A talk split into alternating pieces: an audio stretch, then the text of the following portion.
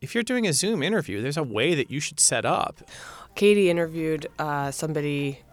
Katie has two funny interview stories. One person she interviewed recently was on a Peloton while she was taking the interview. Every so often, Katie could see a knee come up in the frame. Another guy she interviewed had, you remember the Nirvana Baby Yes. cover of the album? Huge, that poster right behind him. It's like, hey, I appreciate Nirvana. like that was Nirvana. like totally my like high school years right there. But why? like, why just do the blur?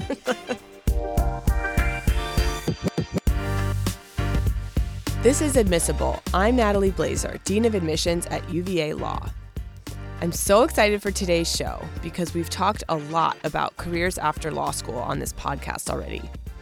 Sometimes quite directly, like when we had our clerkships director on as a guest earlier this season, but more often indirectly.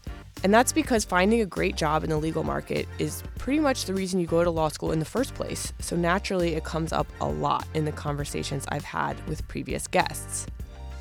Because the topic of legal careers comes up so much, and because a prospective law student's career goals are so central to the process of deciding among law schools, I am thrilled to have our very own Senior Assistant Dean for Career Development, Kevin Donovan, on the show today. Prior to joining the law school in 2009, Dean Donovan was a litigation partner in the Philadelphia office of Morgan Lewis and Bockius LLP. He also clerked for U.S. District Judge Frank J. Battisti in the Northern District of Ohio. Dean Donovan attended Dartmouth College for undergrad and the University of Pennsylvania for law school. We won't hold that against him. Welcome to Admissible, Dean Donovan. Thanks, Natalie. Glad to be here. And I will call you probably Kevin from now on. Um, so, in this season, I've been asking every guest at the top of the show um, what would be your last meal on earth? Oh, that's a tough one. Probably crab cakes, I think. And I need like a good double IPA to go with it and a really good dessert. Some kind of type of pie, probably. Oh, man. Those don't go together very well, but no, but you got to get it all in. Those are it's my your last meal. So before we talk about how you help launch our law students' careers at UVA, I want to start by asking a little bit about your own career path. You obviously had a very successful legal practice for about 20 years. So what led you to pivot to higher education and specifically to this role in career development at UVA?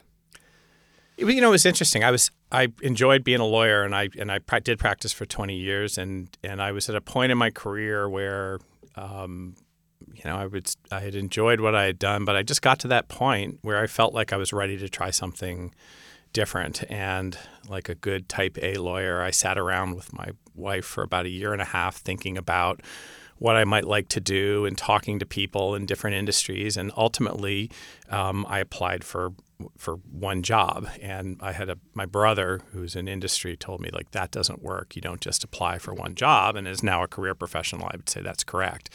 Um, but it did work. And um, and and shortly after that, I came to came to UVA Law. That was about 13 years ago. It was meant to be. It was meant to be. So let's talk about the Office of Career Development, or upstairs, as I usually call it, since you sit right above us in admissions. Can you give us an overview of the office structure and, and how those three components work together up there? Sure. Like we're, we're kind of broken into three parts. Um, we have the Office of Private Practice, which so I kind of lead the career development effort, but I'm also sit in the Office of Private Practice because of my background. And that office focuses on students who are going to go to law firms, who are going to go to corporations, um, to other types of jobs like in the private sector. We also have a wonderful public service center, uh, the Mortimer Caplin Public Service Center. And the Public Service Center is going to focus on everything that kind of isn't in the private sector, with one big exception that I'll talk about. So that would be government and prosecution, um, nonprofits, um, legal aid, all the types of things that people do to serve the public good. And they do a wonderful job. And then the third office is the Office of Judicial Clerkships. And a judicial clerkship, as your listeners probably know from an earlier podcast, is when you go to work for a judge usually right after law school or a year or two after law school, you go work for a year, you help the judge in the running of the chambers and the writing of opinions. Um, and there are also opportunities for law students during the time in law school to work in a judicial internship where they spend a summer with a judge. These are really like coveted, highly sought after positions. So we have a whole office that's focused on that, and Ruth Painter runs that office. is really one of the best in the country. Our clerkship results are, are, are phenomenal. So the three offices work together, and the goal is you come. You may not know what you want to do. We all work together, and we'll help you try to sort out that question of what the right thing is for you. Yeah. And so today we are going to focus on the private sector. So when people think of private sector jobs after law school, is that for the most part law firms? It is for the most part law firms, and largely because a lot of our graduates will ultimately someday end up working in house, it's called, for a corporation, working for a corporation's legal staff. But the path into that is generally through several years of practice at a law firm. And so most of our graduates will go off to a law firm. And in fact, many of our graduates who down the road are considering public service options will go to a law firm for some period of time to kind of build skills and to and to you know learn the industry because many of the more coveted public service jobs also uh, require some prior experience. Right. I did a couple different sort of public service jobs in the summer, like my first summer. I was told at the time, and I think this advice holds true, to be trained as an attorney like in the US, a big law firm, they have the resources, the time, the money to train you. The model is one where like when I was a partner, like I personally cared about the development of my associates, but it was also the, a sense that like this brief that we're going to write is going to go out over my name and they may be writing a big chunk of it but like i'm watching it carefully and i'm providing feedback and i'm trying to shape their writing and their in their development so the model is one that requires and emphasizes like a supervisory model for some number of the early years but like this is going to be entirely driven by what the student is trying to accomplish. A lot of our students coming in will say, I want to go to a firm that is has got a really strong practice in an area that I'm interested in. And on a more practical level, it's going to pay a market salary that's going to allow me to, you know, law school is a big expense, like not just the the money you pay to come, but the 3 years that you spend picking up these, you know, invaluable skills. And so many many instances we're trying to hit a market segment that is going to pay people in ways that allows them to um, pay for law school, you know, develop um, as a lawyer, and then they'd stay on and become a partner at the firm or move on to the job that's the next job um, for them. That leads to many of our students um, opting to pursue some of the larger firms in the country. But we also have people who come from um, they want to go back to their home state and they want to work in a in a smaller firm, and so that is going to be, you know, kind of a very bespoke search to get them to the place they want to be. Right. So let's talk about when a student gets to UVA Law, they've just started their 1L year. Kind of walk us through how your office works with that 1L. Sure. The first thing we're going to do is we are going to try to meet them early in the first semester. We're going to give them a little time to get into classes, but we're going to have some sessions that allow us to teach them like what are the big areas that people work in in private practice so that they can start to kind of sort for themselves and think how will my skill set fit with these different practice areas. And we one of the things that really characterizes our office is that almost all of us were longtime practitioners before we came here. You know, I was 19 years in practice. One of my colleagues was 15. Another one was eight. Another was seven. Um, we did this job for a long time before we came here. So we can share what do you do as a litigator in a big firm, or if you're a mergers and acquisitions lawyer, or if you're um, in an energy regulatory practices, what are these things? So first, there's an education piece. Then we'll set them up with an individual counselor based on what they think they want to do. And they'll spend some time during the fall talking about different job opportunities, developing their employment documents, their resume, and a cover letter for, for application processes, deciding what they're going to apply for for their 1L summer, the first of their summers. And that's kind of the way the fall works. As we move into the spring, we generally uh, open up the whole office. So you just decide who you want to go talk to, and you go you go talk to that person. You can try on different things and figure out like where you want to be applying for jobs. These are really concrete meetings. They're not I, I, think initially it can seem like, oh, we're sitting there and we're just, you know, kind of shooting the breeze about careers in law. Like we're we're focused on a very specific goal and getting the building blocks in place to get to achieve that goal. Like you need a resume pretty soon, as soon as you start networking. So we'll start putting a resume together.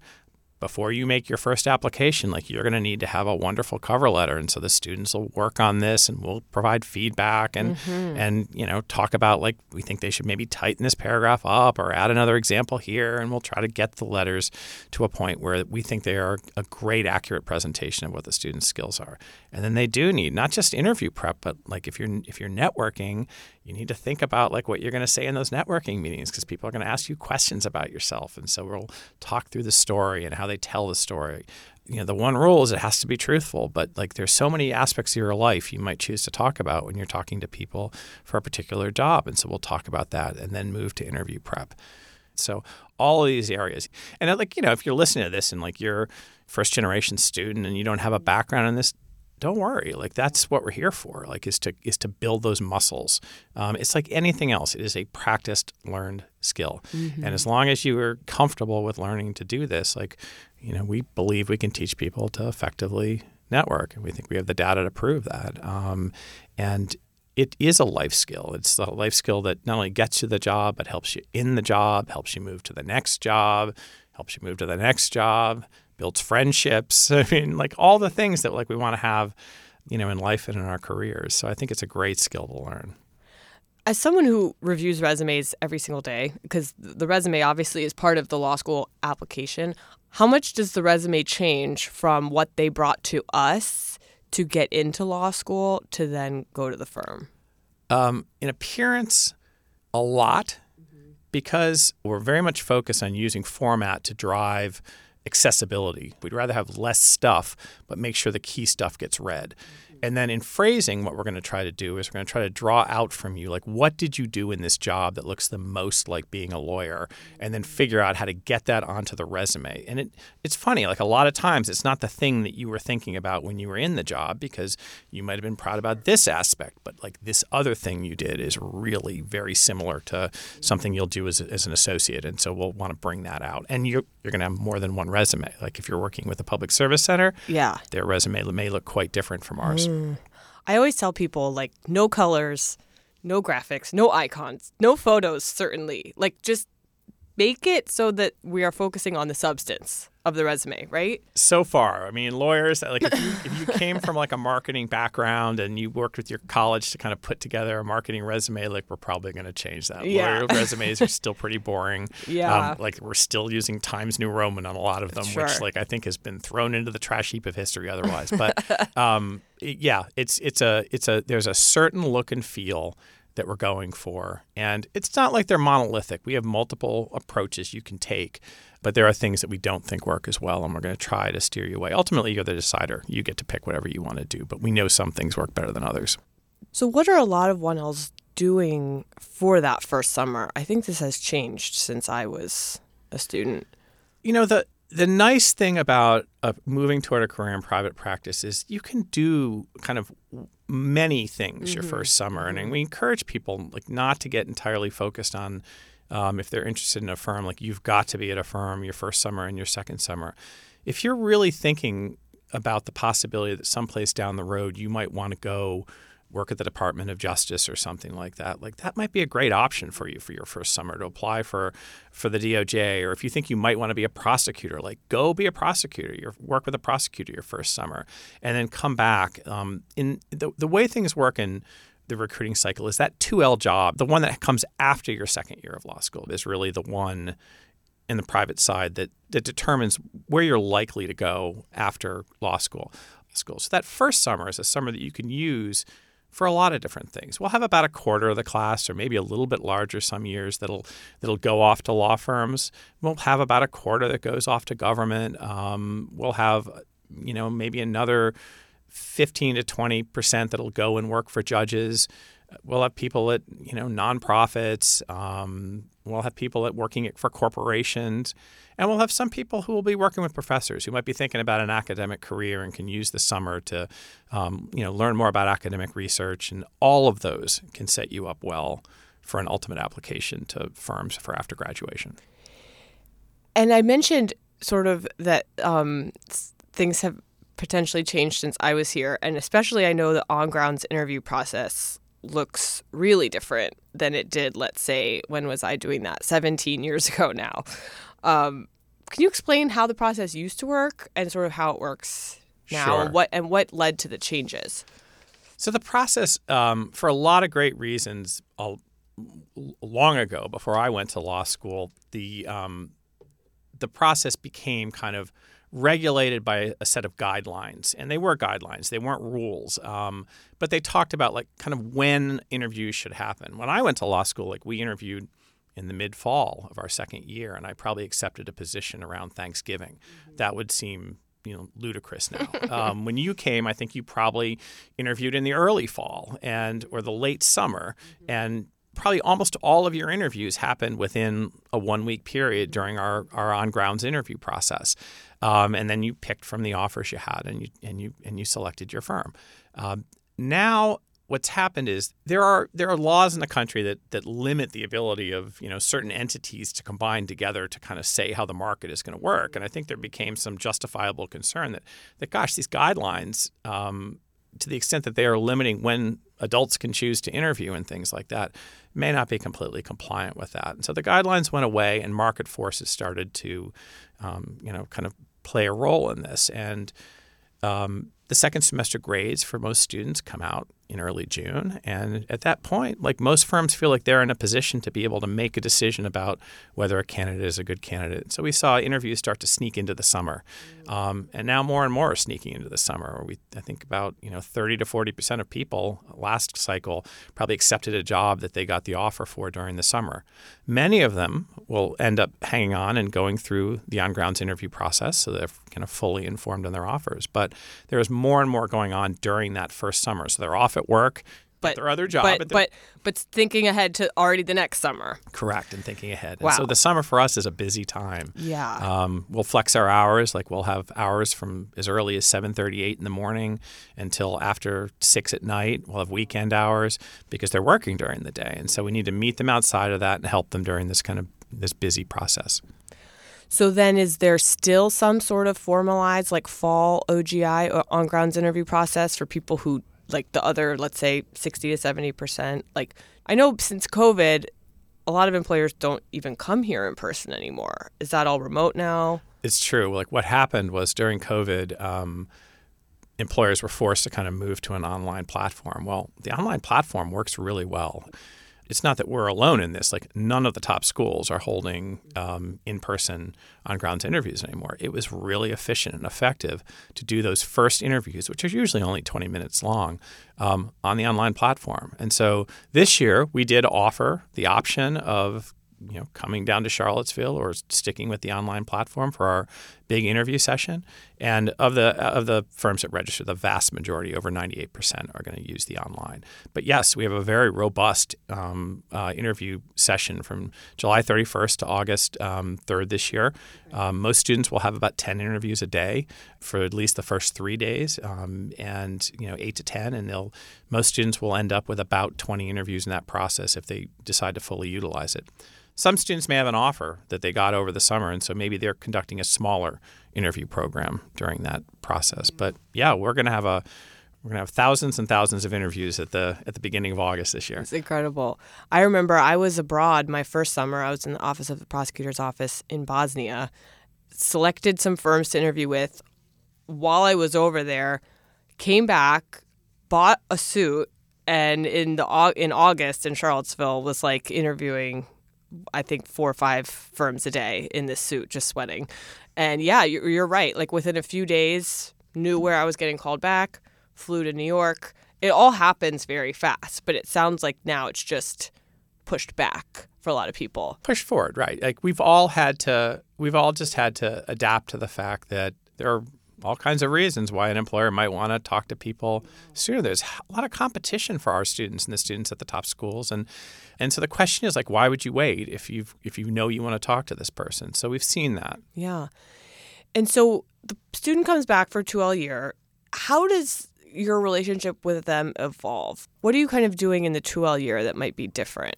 So in the 2L year, a lot of the focus is going to be more on like, for instance, tomorrow afternoon, I'm going to go and hang out with 100 2Ls um, doing a boot camp to prepare for like what's the summer like? What are the expectations? What are the things you should know going into it? And we'll spend about two hours together working on that. It's a voluntary session, but like many of our 2Ls will come. Um, Is that the we'll session through that. called "Are You a Keeper"? It's called Are You a Keeper? I so uh, this was going to be a question I had later. Um, what does that mean? Are you a keeper? Is that like how to impress the employer over the summer? The idea is that if you that if you're the, the caliber of candidates that we have are coming to a school like this, like your goal should not be I want to get a summer job and I want to get a return offer to that firm. Your goal should be like I want to go and I want that firm like anxious for me to return. I want I want there to be partners at that firm that are planning to put me on their case teams or their deal teams. I want to make an impression in the summer that is lasting and that is going to have impact and is going to kind of create a path for me uh, to the career that I want. And um, and being prepared for the summer and, and for and for what it brings is is part of that process. And so there are associates in my experience when I was at the firm that you would do anything to keep um, as far as comp and bonuses and work and flexibility in where they work and how they work and whether they you know can go off and do a clerkship and come back to the firm. All these types of things that students want um, and so much of it turns on the impression that you make. And so we try to help them prepare for for that really important experience And I know in the vast, vast, vast majority of cases, um, you know, our students do great at their summer jobs. They also connect, you know, because your office helps them select the right type of summer experience. They, you know, move on and, and that becomes sort of their post graduation job. What happens when, for whatever reason, the 2L summer, they decide, you know what, that's not what I want to do post graduation. So then now we're in the 3L year. How do you work with them at that point? we start again, right? We just kind of start start from from square one. And if the goal is I I was at this firm, but I want to be at a different firm um, or a different type of firm or a different market, um, we'll work on that. I mean, a lot of times if it's a different market, it may be as easy as just negotiating with your summer firm about like. Is there is there an opening in the place I, I hope to be? A lot of times there's a personal reason. If it's a more fundamental change, like we'll work across the different offices to kind of chart a path. The 3L market is really different than the 2L market. There are fewer opportunities at large firms, but there are opportunities. Mm-hmm. There's also a much smaller applicant pool. So, you know, smaller amount of opportunities, smaller pool. If it's a more fundamental shift across to, you know, I've decided I, a big firm is not for me or a firm is not for me, that's fine. Like a lot of the public service opportunities really are opportunities that spring up in the third year. And so it's easy to make a transition in that direction. Clerkships are a little different. Like clerkships, dovetail well with a firm. You can mm-hmm, absolutely go mm-hmm. and clerk for a judge, and your firm will be, in 99 out of 100 cases, will be thrilled Right. that you're going to go to work for a judge for a year and will hold open the offer for you to come back. That's sort of what I did. I, I was dragging my feet on accepting my 2L summer offer because I knew I wanted to do something else abroad. And I did get this clerkship at The Hague at the ICTY. And my firm was more than happy, you know, to let me basically defer my offer, as you just said. I was the Um, same, and I loved my clerkship. I thought it was a terrific year. Exactly. Great experience. Obviously, you're bringing great experience back to the firm. And when you think of the big law firms, you know, having done this as long as you have and also been a partner at one of them, like, do you think there are sort of personality or culture differences? Like, when you meet with a student, are you like, oh, they would be perfect for X firm?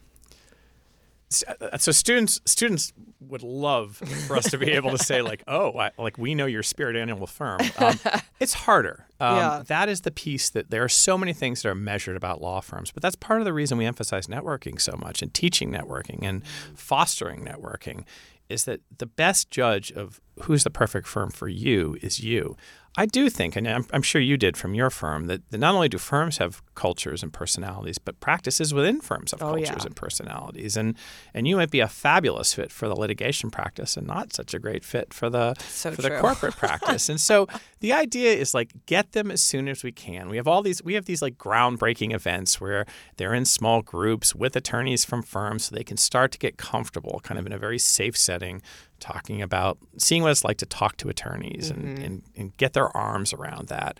And um, and then they, pers- they progress from that to kind of having individual conversations with attorneys. And I honestly believe, I mean, this was my case through the interview process when I did it. I think the process of that networking plus the interviews, you get a good sense of, of the different firms that you have opportunities at. And I think you are able, you know, 95 times out of 100, maybe more, to kind of pick a firm that's a really great fit for you um, Yeah. on a personality level. So, what about alumni? So, a lot of people, as you and I both did, you know, change kind of career um, sectors, right? Like after uh, several years, some people after maybe just two or three, some people after 10 or 15. How often are you counseling alumni in, in that situation? Counseling alumni almost on a daily basis, but we've spent a lot of time and energy in learning kind of the entry level and junior market and uh, kind of building a system that works well in that. So I think the closer that someone is to graduation year, the more they're right in our wheelhouse. Um, but I think we have things to offer for people who are more senior as well. And a lot of firms, I mean, my firm was like this. You'll know better than I do. But I remember my firm, I mean, they know their business model is such that not everybody can stick around and make partner, right? So, like, there were a lot of opportunities to meet with alums of the firm who are now in house or who are doing something else. And they obviously, it's good for the firm for their alumni to be out doing other great, cool, interesting jobs that are not necessarily at the firm Absolutely. right? So when I was preparing for this episode, I was on your website, on the careers website. Um, I like to use a few statistics from time to time.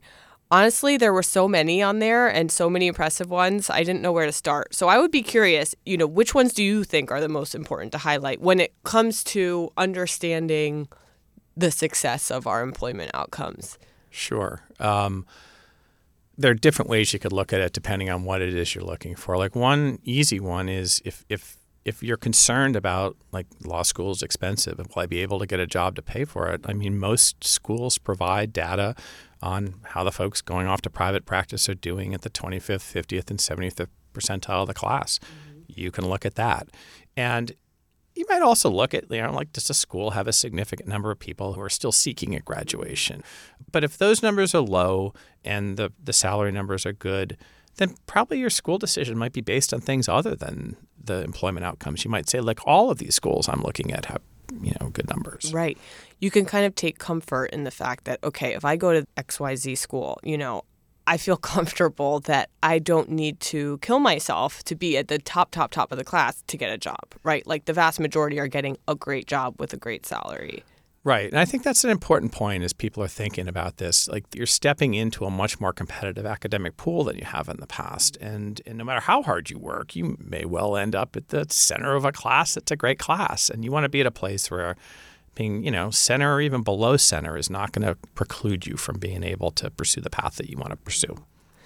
And recognizing, you know, that there's only so much the numbers can tell you, right? Like a lot of different top law schools could have great employment statistics. But what do you think sets UVA Law's career counseling and development approach apart maybe from other schools? I think there are a lot of great career offices. I think the thing, one of the things that's probably factually different is the amount of time that we all spent in practice. I don't see a lot of Mm-hmm. career offices that look like that, um, you know, kind of top to bottom. And that's the same in our in our public service office, and and the same in you know, Ruth and judicial clerkships. Like these are all people who were who were lawyers and did this for a long time before they came to be counselors and now have been counselors for a long time. And so you've got kind of the best of both worlds. And I think this I think also like just the individualized focus. I mean talk to talk to our students. Like Yeah. like we are you know, we are focusing on them as individual people and what it is they're trying to accomplish. Our students just rave about your office all the time, as I'm sure you know. I mean, I've heard stories about getting someone from your office on the phone on Christmas Day or, you know, uh, like you said, over the weekends. Like they know that they are in great hands. And I think with all the stresses in law school, that can just be so nice to just feel that support. It's nice for us too. I mean, that's the that's the number one thing we look for when we hire is someone who's really excited to work with students. Yeah. What's one thing that you wish law students knew or did more of or maybe did less of? You know, I know you love working with them, but if you could if you if there was just one kind of consistent thing that you saw. There's not really anything in in the law student years that I think you know, is really an issue. I, I think the thing I want people to do is like really think about like about the job of lawyering and knowing it when you're thinking about the process of applying. Talk to lawyers and about what they do and try it on and make sure because the only time it's really tough, I think, is when you get someone who comes and decides like, "Oh my gosh, like you know, I'm not really in the right place. Fortunately, that happens pretty infrequently. But you want to really think about like, is this is this a job that's the right job for me? And you can do that. Like, you know, if you're admitted to a school, ask to talk to some alums and you know, and see and, and talk about what they do and just get your arms around what this job of being a lawyer is. Because look, the law degree can open lots and lots of doors, but a lot of those doors do go through some amount of practice at the beginning. Not always, but many, many will practice for some period of time. And so just making sure that that is the thing for you. Yeah. And, you know, speaking of our listeners, it's it's April. This this episode's going to come out mid-April and and a lot of people are in kind of crunch time now, right? Like deciding which law school they they are going to attend. What advice would you give to someone out there who's really sort of back and forth or or, or having trouble making a law school decision? I think the same way we feel about firms is like you want to pick a place that you feel comfortable with, that you think you'll be happy at. Because, like, happiness goes a long way to making everything else work in a tough situation. Like, you know, look, you work hard in law school. There's no doubt about it. There's no way around it. You work hard in practice. Being surrounded by people you like, um, you know, being happy in the place you are, is incredibly central to all of this working and to you being able to do all the other things that you have to do. So I'd say that's number one. Um, ideally, like be thinking about like does this school have the ability to kind of get me to the place that I want? Whether and I'm not saying firm wise, I'm saying whatever it is you want to do. If you want to be a public defender, if you want to be a prosecutor down the road or directly out, like thinking through how that all works. And of course, there's a money component, right? Like you may be paying more for one school than another, and you have to kind of value like how does that, you know, how does that play into this um, into this picture? But a part of that is like what you can ultimately earn on the back on the back end, in addition to whatever the, the sticker is for what you're you're paying to get this great degree. Right. Saving a few thousand on the front end is not worth it if you don't think you're employment, you know, is going to be the same kind of outcome. Well, and this is the and this is the thing. Like private sector salaries in the United States are on what's called a bimodal curve, meaning that um, that you've got a group of firms that are paying kind of this national scale, which are which now in cities like New York and San Francisco and DC is around two hundred fifteen thousand a year for entry level salaries, and then there's a long gap when you like when you make the jump and you say like oh well i'm not going to end up doing that. I'm going to end up doing uh, you know a smaller firm in a smaller city it's not like you go from 215 necessarily down to like 175 like you may go to down to 85 and so to kind of like when you're doing this as a financial calculation, it's a relatively sophisticated financial calculation because you're thinking about like what's the likelihood I end up in this job versus this job, and that's you got to take that into consideration when you're looking at what you're paying too and what you're getting. So true. Two fifteen. Oh my gosh. I know. Isn't that crazy? that is crazy. Oh my gosh. Kevin, this was so fun. Thank you so much for being on the show. Thanks for having me. It was great. This has been Admissible with me, Dean Natalie Blazer at the University of Virginia School of Law. My guest today was Senior Assistant Dean for Career Development, Kevin Donovan. For more information about UVA Law, please visit law.virginia.edu. The season two finale of Admissible will be out Friday, April 28th. In the meantime, you can follow the show on Instagram at, at Podcast. Thanks so much for listening, and please remember to rate the show wherever you listen to podcasts.